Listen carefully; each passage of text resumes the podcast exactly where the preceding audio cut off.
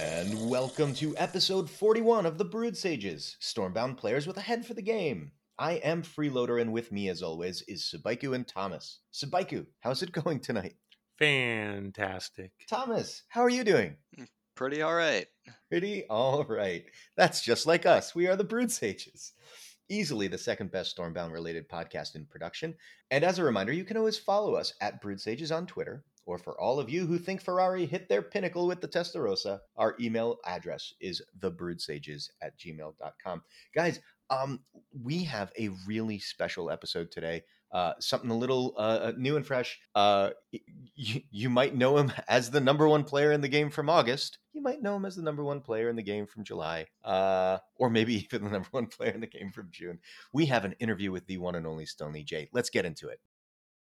And I am here with the current three time Heroes League champion, the one, the only Stoney J. Stoney J, thank you so much for joining me tonight and welcome. Ha, thanks. My pleasure. I'm glad to be here. The honor is all on this end of the microphone, my friend. Um, we're going to dive into a lot of stuff, if you don't mind. But first, let's let's try to uh, give our listeners a little bit of a background of you, your history in this game. How how long have you been playing Stormbound? Uh, sure. Yeah. So I started playing a little over three years ago. Um, I just checked my uh, Game Center achievements on my phone just to see exactly when, but apparently I finished the tutorial in May of 2018. So yeah, it's been at least three years, and uh, yeah, it's been quite the journey. Um, quite the journey. What made you pick the game up in the first place? So I've always been a gamer. Um, and before I picked up Stormbound, I was playing some League of Legends, and um, I don't know. Eventually, just got tired of it. Uh, the grind was too much, took up too much time, so I needed to transition to something a little bit more casual, um, but that was still kind of, I guess, uh, fulfill my craving for gaming. And um, so I went back to Kongregate. It's a site that I used to go on as a kid and just randomly decided, like, hey, let's see what's on Kongregate these days. And um, came across Stormbound in the recommendations. And um, yeah, I was kind of like instantly hooked. Um, I liked the simplicity of the game, but it seemed to have um, a lot of in depth strategy as well. And uh, I sensed that I was like pretty naturally good at it. Like I had a knack for the game, kind of understood how to win. So I just stuck with it, kept grinding, and then just enjoyed it more and more. Um, I liked the the process of um, ranking up. Uh, yeah, it was just uh, I, I I feel like there's always like more to learn. Um, if anytime someone beat me, I would try my best to analyze how and then fix that. So yeah, it's just been uh, very mentally stimulating, which I enjoy. Dude, so so Kongregate finally got it right. Yeah, They're- yeah they're- finally. You'll like this game. right. All right. Do you play any other games as well, or is this just kind of like you mainline Stormbound and this is it? Uh, yeah, I pretty much just play Stormbound. Um, but that's my approach with most games. Like when I was playing League of Legends, it was only League of Legends. Back in the day when I was playing Call of Duty, it was only Call of Duty. Um, Mm. So yeah, it's kind of taking the same approach these days. And within Stormbound, um, do you consider yourself like a, a jack of all trades, or are you like a like a a, a Shadowfen main or something? I, I think I'm a jack of all trades, but when I really need to grind and like win games, I just go back to the, Sha- the Shadowfen hero deck uh, that I created in June. But um, I'd say for the most part, though, I am a jack of all trades. And uh, in my history through the game, I went through a lot of like many different strategies and phases. Like I remember for a while, um, I was uh, I used to just run a pirate deck. Uh, like the, the pirates were some of the first level five cards I had, so I was just trying to hit Lucky Charmers in the corner and just win off that on turn six. And um, that was like two years ago. And then I remember finally getting like Mers was my first level four legendary, so I was trying to make a lot of decks around that, and it also kind of synergized with the pirates and the cycling, so that was cool. And then I became Huh. Wintermane once I got Gifts of the Wise and Ulf. Um, then I was spamming Iron for a while, so I don't know. Yeah, I've been through like different phases, but a lot of different play styles. Although I'd say in general, I'm just more of a control player. Like whether it's um Winter or Shadowfen or Ironclad, I, I kind of like to stall out the games and just win off of value in the end. I like how you don't mention Swarm. All right, so so from there, let's talk about the Heroes League. We, we've we've had this uh, uh, huge change to the game this year, brought in by Sheepyard. Um, how do you like the concept? Just not necessarily the implementation, but f- first off, did you feel like this was something the game was missing, and are you thankful that it's here? I did think it was missing, but um, I know there were some people that were calling for like we need a ranked system or something more like a Heroes League. I wasn't necessarily one of those people, although I am glad they did it. Uh, just because like now it's kind of one more um, achievement to reach. Like, can you reach rank rank one? Um, whereas like reaching like I guess before it was the the most you could reach was Diamond one, and then you couldn't drop below that, um, which was cool, but it didn't give you a sense really of exactly how you lined up relative to other players. So I do enjoy mm-hmm. that aspect of the Hero League in terms of it introducing an actual rank. And um, yeah, I think GPR did a pretty good job. Uh, they've tweaked the matchmaking, and I kind of like how the Hero Crown, the, the crown system is set up now um, with the cap on losses and gains and just their general formula. So um, yeah, I, would say overall, like I'm glad they added Heroes League. Sweet. And uh, if there was anything that you wish uh, uh, they would change or anything you would tweak about it, what would that be? Um, I don't really think this is this is something GPR could do anything about, but the queue times are quite long, and I think they just mm. like there just needs to be more heroes. Uh, there's not many people. Once you start reaching the ends of the season, and you know I'm hitting like 17, 1800 crowns, uh, there's not many people in that range. Like even in the top 10, if you go from one to 10, it's like a difference of 100 crowns. Then you go Oof. from top 10 to like 20, it's like 100, um, like 100 more crowns. So it's like right there, the, the player pool is very, very, very small once you start reaching 17, 1800 crowns. Uh, so it makes sense that, you know, matchmaking takes a long time if there's only like 50 players that you can match with. Yeah, that, that, that is a little rough. Uh, the, the, the alternative to that, though, would be to increase the envelope that you could queue into and then the, the damage done by a loss, right? You, yeah. you queue into somebody who's got m- much fewer crowns than you. That's a, that's a pretty anxiety inducing match right yeah. there. Yeah, it is. And also, I think it just, uh, I don't know, it, I feel like it's unfair if you can just like farm people that are significantly worse. Uh, so I, I kind of like that there's restrictions in terms of the range in which you like the range of opponents you can encounter based on your ELO. But um, yeah, I, I think Storm or Sheepyard is doing the best they can given the number of heroes and um, whatnot. But yeah, I think just they just maybe need to do some more marketing and then the queue times will go away. Hopefully that's all it takes. June. Yeah. You finished Heroes League rank one. Correct. The top hero. That's right. and you go home from that and you say, you know what I need to do in July? I need to prove it wasn't a fluke.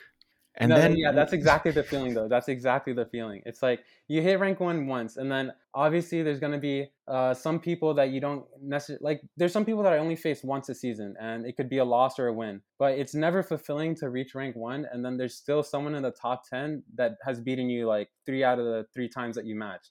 Um, mm so there, it's partly that and um, yeah, yeah it's also you, you came like, back in august and did it a third time in a row like how did you do that you just I, am just like trying to get the coin cap and the elo is also going up um, i don't know just win more than you lose i guess uh, the, Sibaiku, the, the Sibaiku school of uh, playing Stormbound, don't lose. So is that what's really yeah, driving it though? Lose. Is that you, you're, you're you're trying to hit the daily coin cap? Um, I mean, not really. Uh, it's it's it's actually too hard to hit the the coin cap um, with the queue times in, in Heroes League, and also just I, I pay for premium pass, so mm, the 700 mm-hmm. coin cap, and yeah, it's just that's hard to reach some days. Not gonna lie, but uh, I do generally play in bursts. Uh, I I like to I need to gain momentum when I play. I can't just play like a game here and there. Uh, yeah, I, I kind of need to get those Stormbound juices flowing first. So I, if I play, I'm, I'm usually playing for like two hours. Now, when we were uh, uh, uh, getting everything set up and doing our mic check, you told me a very interesting fact about your uh, rank one placements the last couple of months, and that is that despite finishing the season rank one, uh, in neither of the last couple of seasons, you were never the maximum crown achiever during the month. That's right. Yeah. So even though I, I did finish the season rank one, uh, I for the last I, I don't remember if this was the case in June, but I know that in July and August, UZ93 had reached, he had broken 1900 crowns. Uh, it's something I still haven't done. So in the last two seasons, UZ93 was the highest, at some point, like the highest ranked player, and I never caught up to them. But, and, and this happened in two seasons now. He was, uh, he or she was ranked like one or two, but just ahead of me, whether I was like three, two, or whatever. They were ahead of me, and they would always just, I would get right beneath them, like 10 crowns beneath. And then I knew that that would that would trigger them into playing because they would get scared. Because I kind of feel the same pressure. Like if someone's creeping up on me, I'm watching the here uh, the leaderboards. I'm like, okay, if it gets within ten or five, I gotta queue up. Um, so I would do that, and I would put pressure on Yuzi, and they would queue up, and then they'd lose. And I guess they would tilt because they wouldn't just drop to like second place or third place. I would see them at like seven, eight. Um, and so yeah, and then the, the rest of the time they're just trying to catch back up, and I'm just cruising at you know like 1860, 1870, whatever I feel is like a comfortable buffer. And yeah, they just they never climb back up. Um, so on the last day of the season, both in the last two seasons, I haven't played. I just watch the leaderboards. If they get if they get within ten, I'll play, but they haven't, and so I don't play. So I know my name is Freeloader, so this would be perfectly on brand for me, right? But I've I've always had this dream of hosting a Twitch stream on the last night of the season, like the last six hours, and just spectate watching whoever in the top 10 is queuing up a match. Yeah, that would be really cool. it would be, I mean, get the popcorn ready, right? Yeah, like that, no, that, those are some. Sure. Um, the last couple of days of the season are very intense, and you'll run into the same people because there's a few people who kind of just accept their fate. Um, like I feel like David EG is one of those people. He'll play a few games, he'll solidify his top ten, and then uh, that's it. Like I don't really see his score moving up or down that much. Um, but then there's people like, or for this season at least, uh, Lombardman comes to mind, Wong mm. Wai, Mikkel. They were moving in and out of top ten like every day, uh, and I was just like, whoa, like these people are really like they're playing a lot of games. And on the last day or two, when I was trying to climb, I was running into Lombardman. Like I ran into him like at least five times, honestly. Uh, Oof. Yeah, five, but I, I won most of them. Just saying. but that's the key to get number one in a season. You really just have to snipe uh, a, another top ten player you just you you figure out their deck and you just keep beating them um, and then you get your lead and you just hold it. You can't tilt you can't uh, like you, you just gotta hold your lead uh, even if that means stopping like not playing anymore uh, so yeah there's like it, it's an interesting game. It's it's a game within a game you know like like uh, playing the meta means.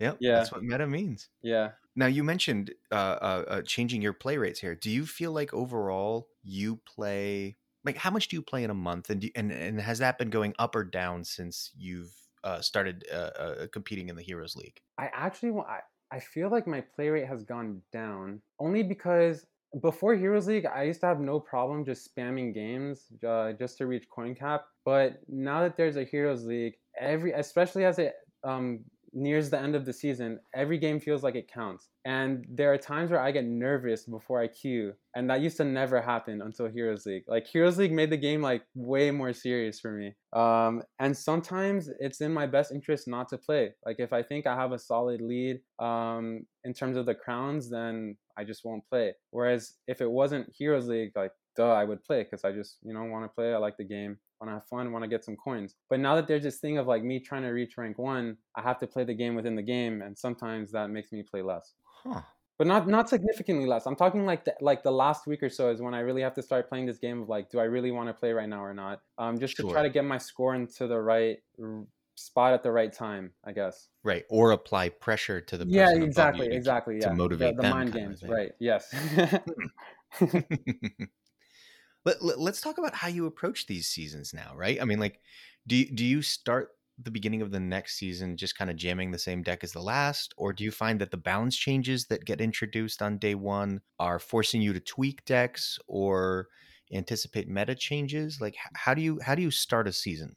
I usually start with um something that is tried and true uh on like zuri bucks is pretty known to just work generally now so i'll I'll go with mm-hmm. something mm-hmm. that doesn't have um that kind of have its own it, it's it's not so much a reactive playstyle, but a but a, like do your own thing. Like the deck has a defined goal, and you can just do it, like regardless of what your opponent is doing. Um, whereas um, I have some more like my Shadowfen Hero deck, for example. I feel like that one is more of a more based on countering what your opponent is doing instead of like having a clear defined strategy for itself. I mean, I'm always trying to hit um, random frauds and Claxi on, on turn 10, but besides that, I'm very much basing what I play based on how my opponent is playing. Whereas um, to start the season off, I'm usually either trying some new stuff or just going with something that I know is tried and true and can get me into like at least like 1500, 1600 crowns. Um, but after that point, when I really want to like push ahead and pull away, uh, I have to start running more advanced decks that are more counters to what I'm seeing in the meta or countering specific players. So is that, is that why you you kind of go for a more solitaire deck to start? Is because you want to get a feel for what the meta is before you start trying to counter it? Yeah, well, so at the beginning of the season, I really just want to have fun. As long as like you know, there's not so much pressure to rank up. You still have the whole month ahead of you. Um, so yeah, I'll use like the first couple of weeks to try new decks, and um, then when I want to start climbing, I switch to something that I know works, but won't necessarily get me all the way to the top, but just something that I can win consistently and quickly with. And then once I start running into the same handful of players, that's when I then know I can use the decks that are just meant to counter those players. Um, mm. And then I just start running with that. Gotcha. Do, do you feel like there's enough opportunity in a season to experiment? Yeah, it's uh, pretty much. I pretty much only experiment the first two weeks or three weeks. Um, any experimentation after that is like I already have a deck and I know it works, and then I'm either swapping out like I'm putting in a Hunter's Vengeance or a Siege Breakers or just something to like tech cards. At the end of the season, the only thing I'm switching out is tech cards, and that's just to counter whatever the meta is at that time. Yeah, but but I want to go back for a moment because because I want to make sure I heard you right. Do you say that you managed to experiment for the first two weeks of a season and still achieve rank one? Well, I mean, yeah, like uh, really. It, I feel like it doesn't take uh, that much to climb. I mean, if you're beating people that are higher elo than you, you you'll get like 12 to 15 crowns. You go on a win streak of like three games in a row, you could net like 35 crowns. You do that three days in a row, and you're up 100 crowns. Um, let's say uh, like uh, by the end of the two weeks let's say i'm like at 1500 um at that point yeah it's like the the rest like the final two weeks is enough to to climb but it also just kind of depends on where where my like whoever is in the lead is at like there's a the scores get higher as the season goes. It's not like like right now if you check the leaderboard, the max score is probably around uh, 14, like 13 or 14. But sure, then at sure. the end of the season, it'll get up to 18. So as long as I'm just kind of like within 200 crowns of like 200, 300 crowns of the max score, like I know I'm okay. All right, and and let's let's uh let's bring it all the way down to the fundamentals. How do you go about building a deck? Like like walk us through the Stoney J has an idea for something he think is he thinks is new and is going to win.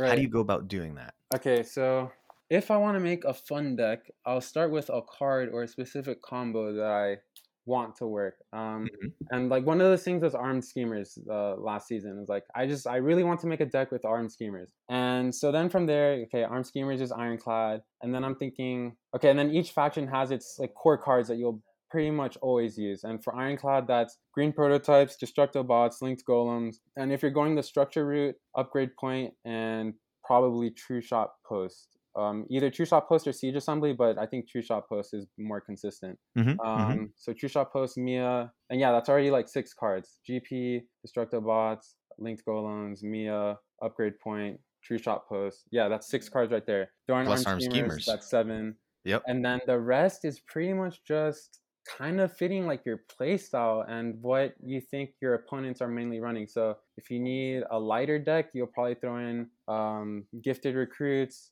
uh, saber paws, and green gale maybe. Yeah, you know, and that's like like then you have like four mana or four two mana drops at that point. Um, if you want to go a little heavier, maybe you put in um, what's that five mana construct? Uh, debug loggers. Debug loggers. Yep. That, yeah. Um, Loris or just you know something. But you start with the core and then you kind of just put in cards that either fit your playstyle or you feel comfortable countering whatever the prevalent playstyle or meta is at this time. Hmm.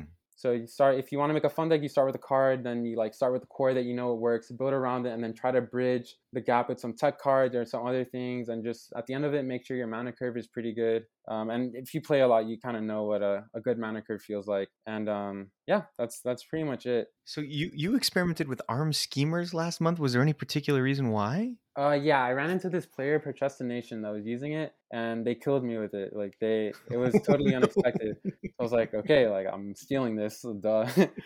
uh, uh, yeah, so that's basically it. Uh, yeah, that's how I came up with the with the Claxi deck as well. The one that I've been using for rank one three times in a row. It was mm-hmm. originally a Brogda deck, and I just had copied that from I think Ike or ONE, someone that plays Shadowfen a lot. Um, yeah, yeah. And so I just copied that deck and then ran into someone that was running Claxi and it completely obliter- obliterated my Brogda combo. Because I had played Brogda, you know, got everyone to 10 strength and then they dropped the Claxi and then all those 10 strength units that I had were now their 10 strength units. Uh, so yeah, that was terrible. And after that, I was like, okay, Cloxy is just better. I'm just running Cloxy. So, oh, you don't run Bragda at all in the deck? Nah, I can't. I just I'm not good with that card. I've come to terms with that. Uh, yeah, there are just some cards or play play styles that I just can't do at this at the high level that I'm used to. So yeah, uh, you so yeah, a lot of my decks are inspired just by ripping off people's ideas. Like if I see something unique, I'm like, okay, I'll take that concept and then I'll do something with it. But um, yeah, it's just a lot of inspiration from other other heroes. So, what's your favorite card right now? Or um, let, let, let's let's keep it more more recent. So, what what is your favorite card that Sheepyards introduced or changed? Like like w- what in the last year would you say, oh, this is the best thing to either be tweaked within the game or introduced to the game? Although it's not a very flashy card, I really, really like Loris. I feel like that card is what wins me games, honestly.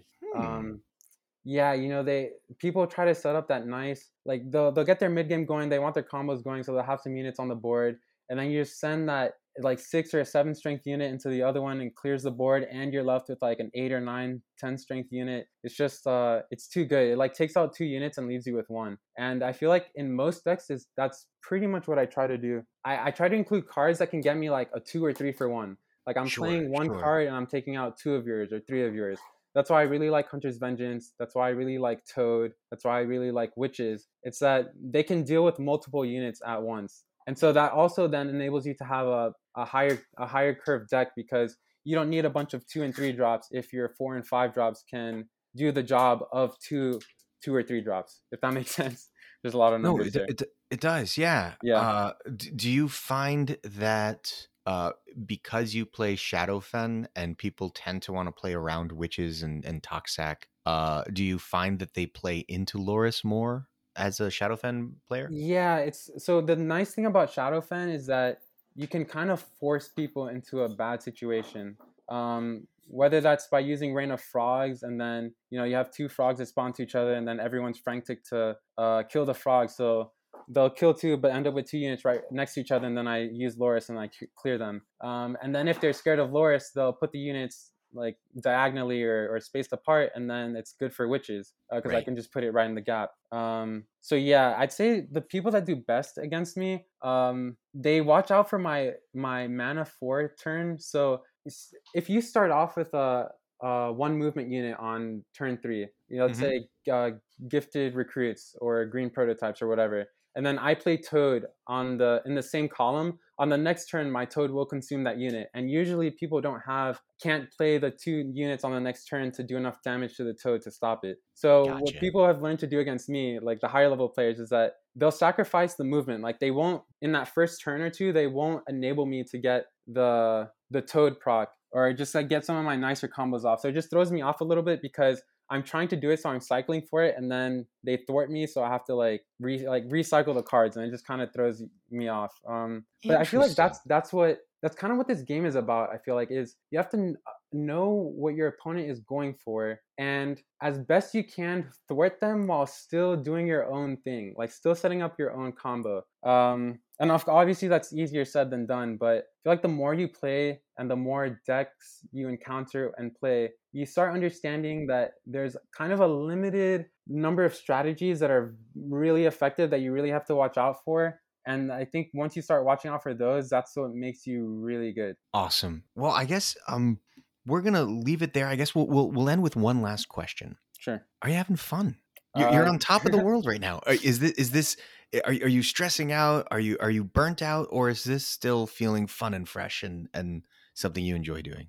Uh, still feels fun. Still feels fresh. I I mean I just enjoy the game and I play it because I enjoy it, and I guess I have an, a good enough win rate to just the crowns keep going up. Uh, so I'm, I'm not like like trying specifically to reach rank one. It just kind of happens, and then I realize I'm in the position to do it like the last week or so, and that's when I really start playing the like the meta game within the game and like trying to scare people into playing or like holding or off playing or whatever. Um, but yeah, it's it's still the game is fun. I mean, they're introducing new cards at a pretty healthy rate. Um, a lot of the new cards are interesting, and I can't wait to level them up during the anniversary. So hopefully, then I can start experimenting a lot more. Um, yeah, looking forward to it. Oh dear, help us all!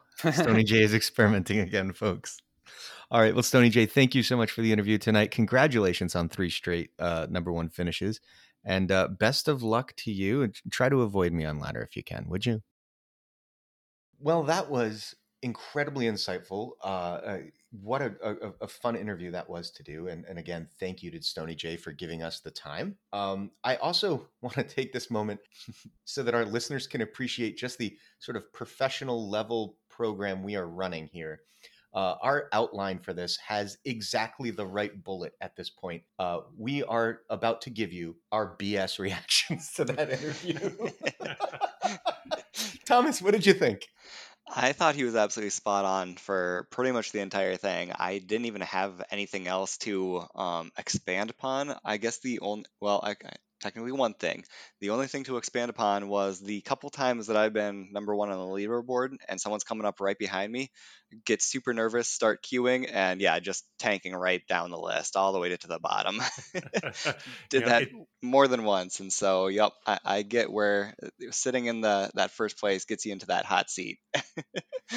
it takes a lot of restraint to not queue up and play. It's very impressive that he's he's got that level of awareness. Like, no, no, this is when I should be playing. This is when I should not be playing. Like, let's just hold on to the lead and let everybody else try to catch up and hope that they fail. Well, I, Y- Yep, right. absolutely. He also talked about being super familiar with all the other decks that he's queuing into, right? Like he he could tell you right away not only what decks they were playing, but how often and when, what time of day he expected to queue into the other top tens. That's a huge advantage, right? hmm you know, being absolutely. able- yeah, being able to track when the other players are playing and what they're playing, so you know how to queue up against them, is a really a, a very important consideration that maybe wasn't there in the past, but now that the matchmaking is seems to be a little more limited, especially at the top of the of the leaderboard. You know, once you get in the high crown level, you're only playing those other top ten, top twenty players. It seems like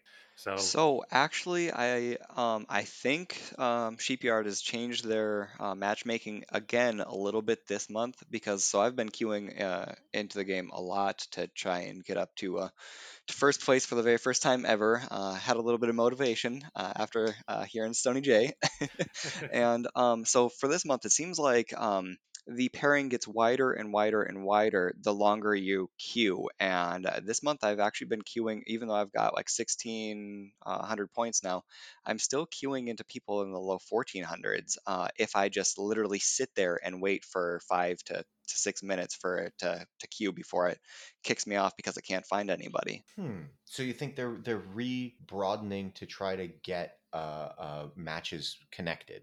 With how good that Sheepyard has been doing the tweaks for like buffs and nerfs, I have um, absolute faith that they just keep slightly uh, tweaking the cha- uh, the matchmaking to make something that works. Hmm. Okay. Interesting. Yeah. So you're not really getting the same uh, effect anymore of when uh, you know Joshua was uh, hitting uh, 5,555 crowns by hitting a lot of diamond players. Um, they're keeping that out of it at least. Yep. But yeah, so I, I think it's basically like if there's somebody that's really close to my rank, I'm gonna immediately queue into them. And then after like a minute uh, passes, then maybe somebody that's 50 points away from me. And then after two minutes passes, 100 points away, so on and so forth down the line to just keep broadening that range.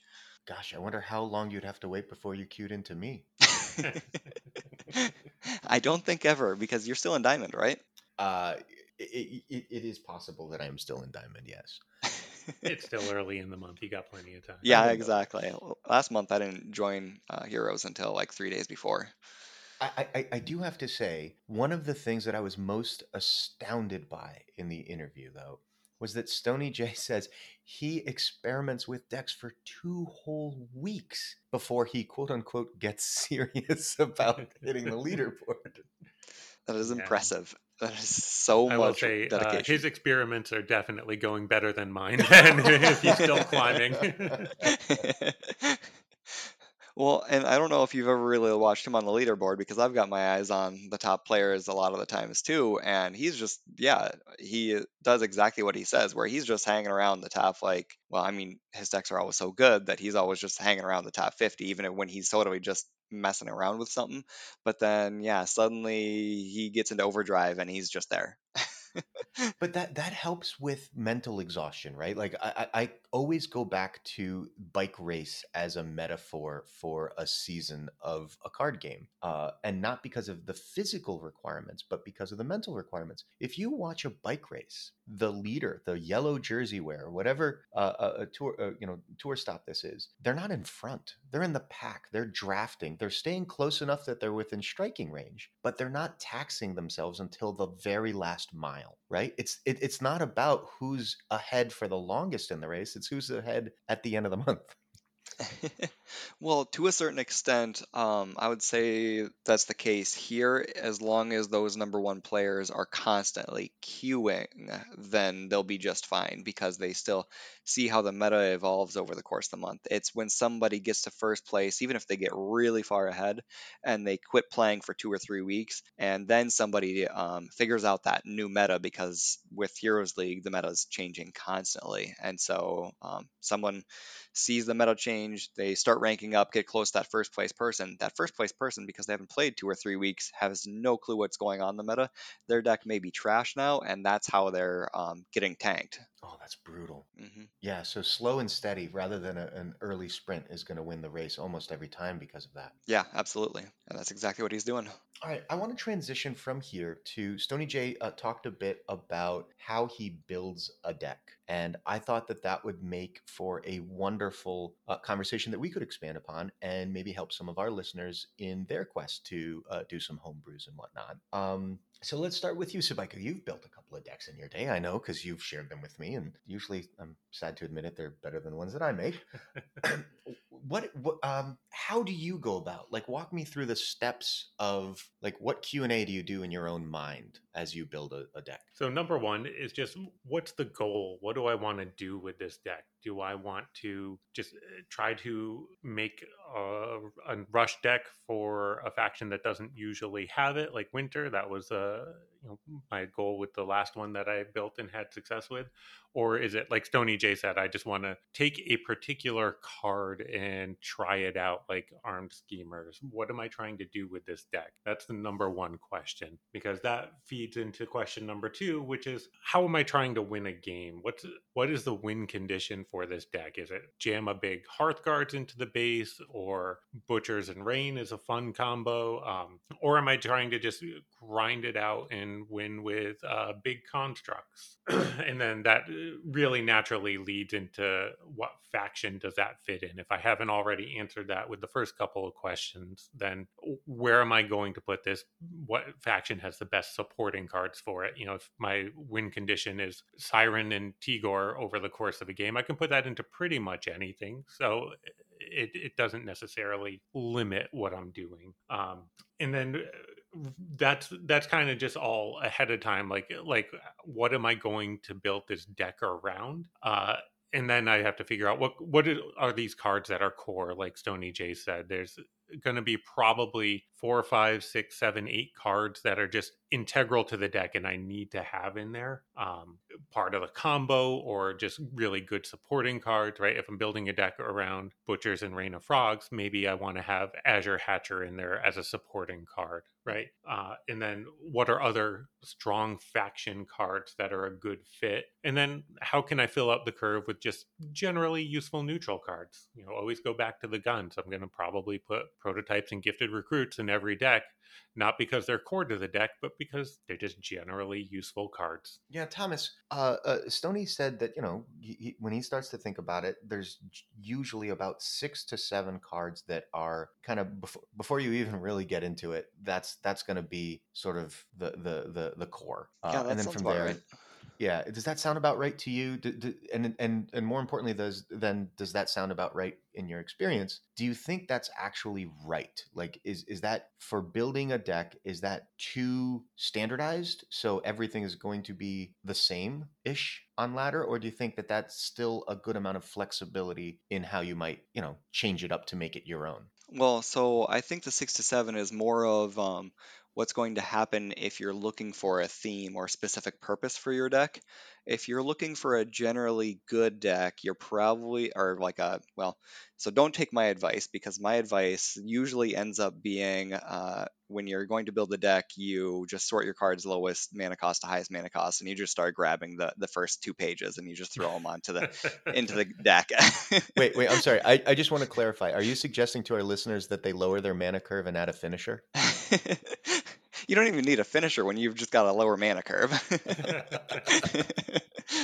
but no, no, that is the wrong advice. Um, so generally, at least what I've been doing, because I mean, uh, what Subaiku has been saying for kind of that that main theme um, to do is is very good advice. Uh, and so the only other kind of um, advice that I would give is when building a deck that you find to be solid, um, take a look at how many of your factional cards that you have versus all your neutrals.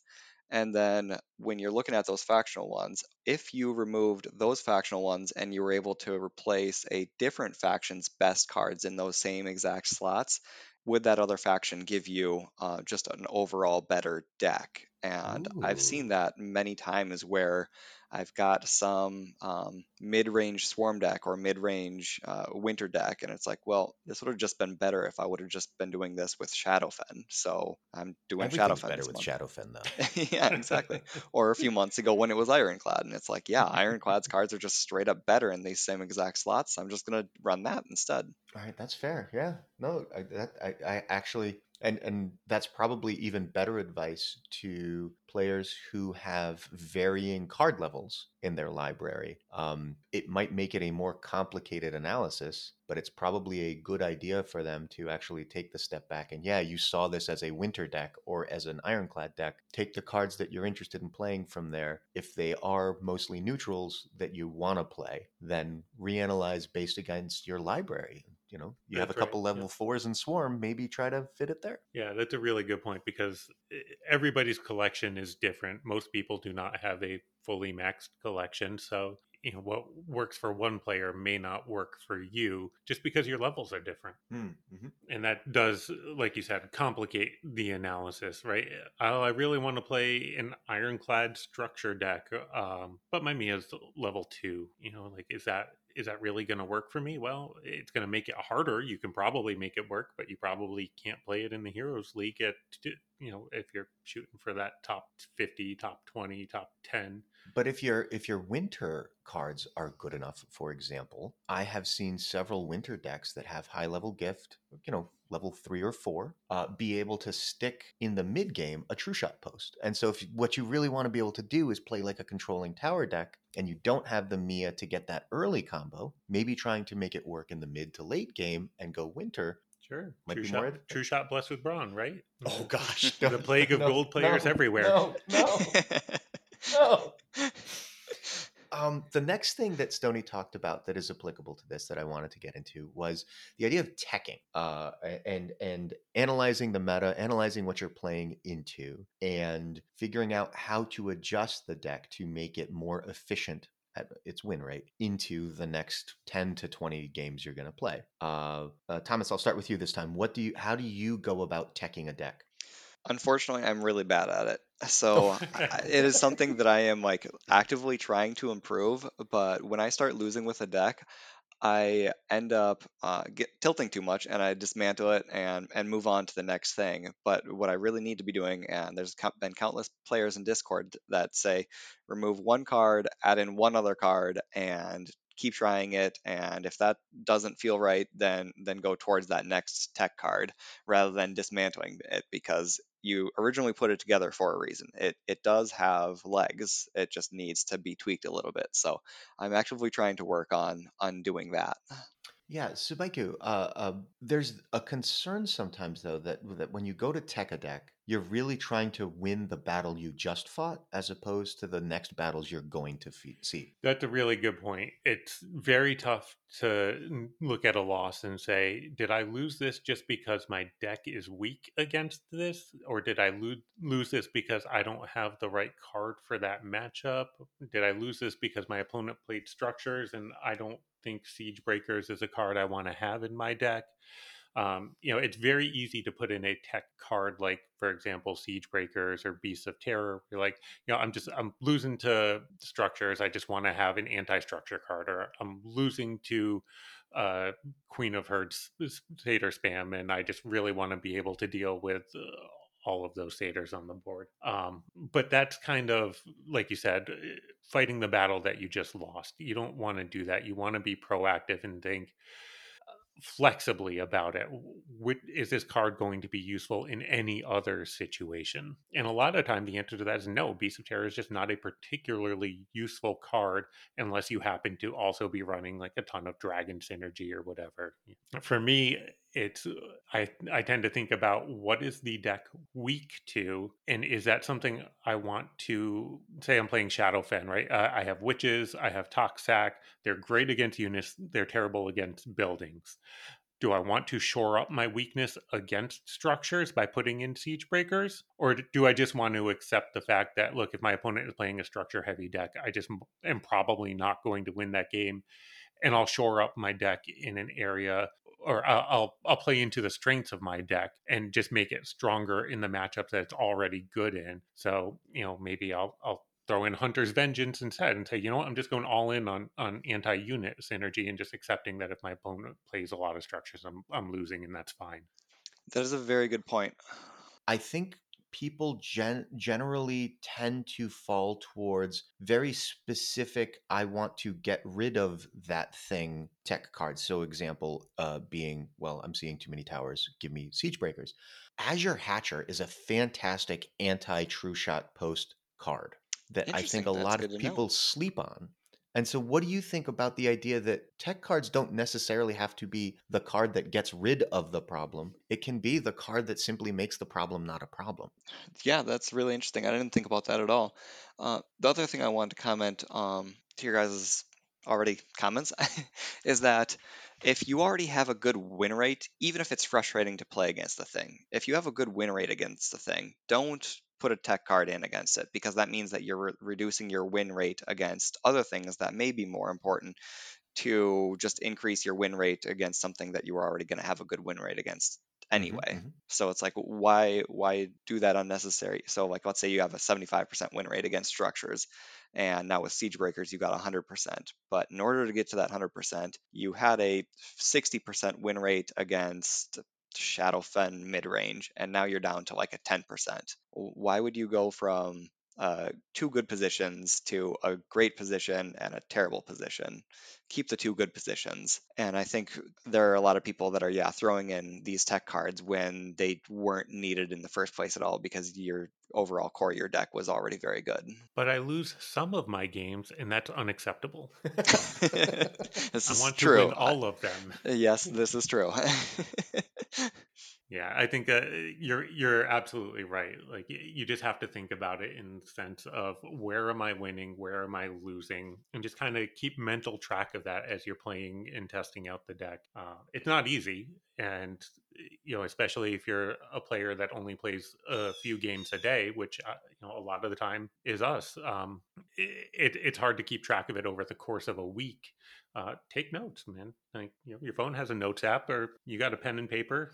Yeah, I actually, um, uh, uh, and actually, both of you would know this. I, I actually like to uh, make a channel in a Discord server that just I screenshot the result of every single game for my climb. Um, in part because it allows for some social interaction with uh, other members of the Discord server to get their take on what's going on, and people will ask me, "Oh, I see you're playing X, Y, or Z. Is that working out? Why aren't you doing something smarter?" than that. Um, usually the answer is because I'm dumb. Uh, I didn't Brutal. think of it as a very good answer for that. um, yeah, and you know, eh, screenshotting every game is definitely one way to do it. Uh, you did do that for a couple of months in a row, and I do think it helped as you were tracking your win rate and you were feeling, um, oh man, this deck isn't really working the way that I want it to. But it turns out it, it was doing well enough. You know, still a positive win rate. Yep. Also, yeah, um, another, or just to, to butt in real fast, another reason to do that is for your own mental sanity. You win a lot more than you think you do, and this goes to all the listeners. You win a lot more than you think you do. You, but because you hyper focus on your losses, uh, you feel like you're just constantly losing. But if you are actually tracking your progress and you actually take a look at your historical win rate, you're like, huh, that's not so bad actually. I think maybe that's just a you thing. I do not win that much. well, but the other thing that it did allow me to do, Thomas, was uh, when I put in a card. Uh, for example, I put in Needle Blast into my Shadowfen deck. Um, I did so because I accidentally leveled it up to level five. Um, uh, for those of you who don't know, I, I accidentally I thought I was buying a copy in the in the in the store, and instead I clicked on level up. Um, it's fine. You weren't going to use those hundred fusion stones for oh anything. Gosh, else. it was more. It was like 170 fusion stones. It was really oh. Um, uh, but then I put it in, and uh, because it was in the deck and I was taking screenshots, I was paying attention to how often I was actually using the card. And it allowed me to kind of play test it and and and recognize that sure it won some games because it felt great when it was working. But I, but until I actually could go back and scroll through and look and see how little I was actually using it and recognizing that I was playing it maybe 2 out of 10 games, right? And so it felt like it was winning me games, but it was being used so little of the time. Even if it was winning me those games, it's irrelevant to the overall win rate. Right. It turns out any other card probably would have won you those games also, just by virtue of being in your deck and getting played. Right, exactly. And not be cycled so often because, in all likelihood, I wasn't putting in another six mana card. Yeah. You know, that's it's one of those cards that you think that your win rate is really high with it because every time you play it, you win. But that's because if it does not win the game, you're throwing it away because it's totally useless. cough, Forgotten Souls, cough. exactly. You know, Forgotten Souls is is a great example. My win rate when I play Forgotten Souls is through the roof mm-hmm. because if it does not win me the game on that turn, I'm probably throwing it out of my hand. You know, sometimes you use it for a base lock so you win next turn. Like that's about the best thing I can say there. Mm-hmm. Um, Yep. it's an amazing card. I would absolutely suggest that you include it in every swarm deck that you have. Uh, but you're throwing it out of your hand every single time unless Right. it's winning you that turn. Those are the fun statistics in like every game, right? Is uh, the win rate when played for Forgotten Souls or, or Herald's Hymn hundred percent, basically, like round up. You know, uh, the the win rate for inclusion in your deck of gifted recruits is exactly fifty percent. I Mhm. guarantee, because everybody's playing it, and there's one winner and one loser for every game. Guaranteed, it's fifty percent. Um, I want to go back to one last little thing about uh, uh, talking with Stoney J because I think it's an important way to think about teching. He talked about early in the month playing basically a solitaire style deck, something that doesn't counter anything. It's just it does what it does and it tries to win and it ignores what you're doing. He's a control player at heart, as he said, and he says that you hit a ceiling if you're not trying to interact against your opponent. You you get to a point where you can't climb any further because you have to actually interact with what they're doing and trying to disrupt it. But the examples that he gave of it weren't necessarily trying to disrupt with actual tech cards. He's playing a controlling style deck with witches and Loris and, and, and all the rest of that. Um, or armed schemers, bless his heart. um, but is there a danger in trying to swing too far to the now I'm going to react to everything out there kind of a thing? Like like how do you find that that sweet spot? Usually, that sweet spot is called Siren of the Seas. Right. Eh, well, I mean, look, that, that's why it's such a good card in a control deck because it is a flexible tool that you can use to control the board and remove multiple units, remove large units, or you can send it into the base and win. Right? Same with Ulf in a lot of heavy winter decks. Mm, It's it's twelve damage to the base, or it clears some units and gives you some healing and uh, helps you to win the game that or, or extend the game that way. I should say. So, uh, finding those tools that are flexible that can be used for controlling as well as winning is really critical. Because you're right, if you're just sitting there playing Hunter's Vengeance and Void Surgers every turn, yeah, your opponent's not winning the game, but neither are you. And eventually, they're going to get to the point where they have enough mana that they can move down the board and chip you down. You're, you're going to lose in the long run. I mean, in a way, if you're playing Hunter's Vengeance and Void Surgers, aren't we all losing? Look, I play I play rush decks. I don't even know how to play those two cards. The only reason I know that they exist is because they get used against me. I feel that. oh gosh. Um, yeah, it's uh, you're right. It- you can't just you can't just sit there with reactive cards in your deck. We've seen that time and time again. That the best decks in the Heroes League are the ones that are flexible Hmm. and that allow you to kind of play offense or play defense as the situation calls for.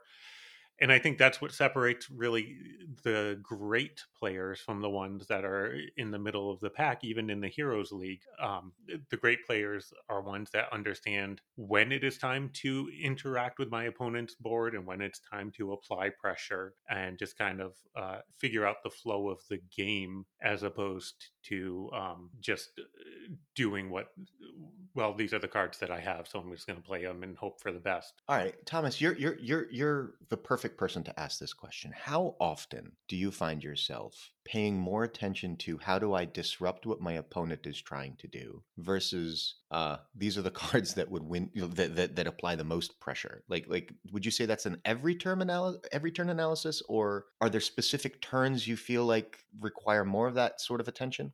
Um, there's definitely more turns that require it than others, and right now I've just been playing uh, Swarm Aggro, so I'm I'm gonna just use that as my analogy because it's kind of my always go-to anyway. Um, where against Swarm Aggro mirrors, you're going to want to try and um, you you want to actually watch them every single turn, and in general, I found my win rate to be a little bit higher when I end up trying to be a little bit more defensive against them because I'm more likely to have uh, more units on the board after the fact if I'm trying to um, play defensively and not even necessarily um, like specific defensively of not taking any damage.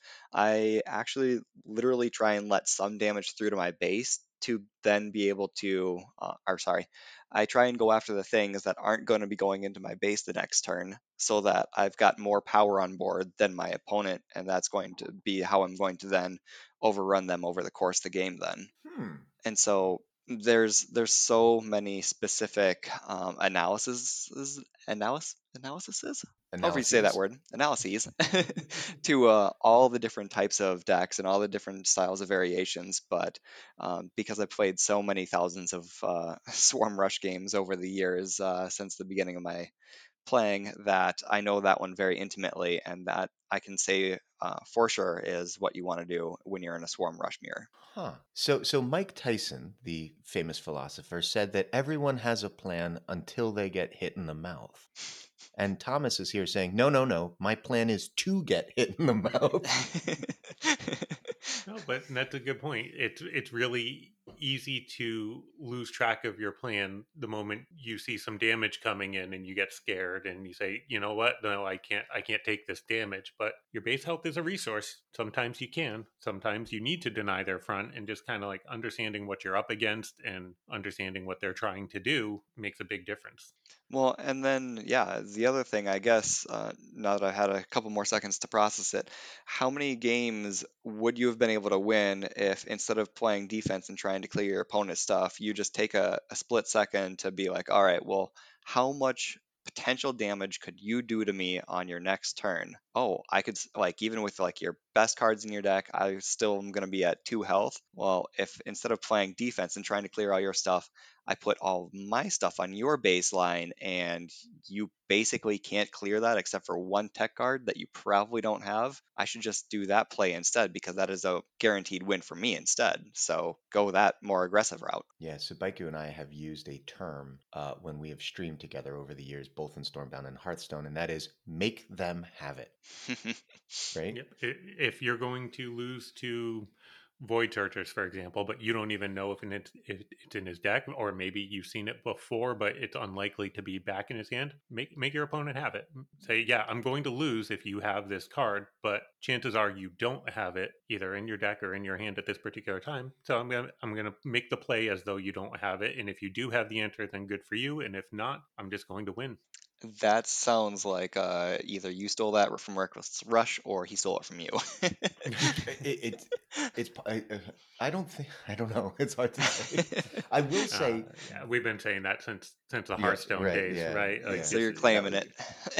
it is a uh, it is a nice philosophy for an aggressive player, which is definitely the style I tend toward. Mm. The, because a lot of the time, those control tools do do really screw you up. Right, a lot of the time you can say, "Oh, I'm I'm going to play my Cordia," and if if they play Blade Storm, I'm just gonna lose this game and but that's fine. You know chances are good it's not in their deck in the first place. Yeah, I, I will say that those are the those are the losses that I feel best with. When I feel like I've fully analyzed the turn and I recognize the the the high risk but low chance, right? Like the, the high punishment but low chance of my opponent having exactly whatever it is. Uh, if I've been able to convince myself of that first, and I mm-hmm. make the play knowing that, look, I'm an 80% chance to win here. You have a 20% chance to blow this out, but you shouldn't have it. Let's do it. right. you take your shot when it's your when it's the best probability uh, Right. of winning and if if you lose at that point then it, There's it's- nothing, right? yeah. You, there's nothing to be upset about because I didn't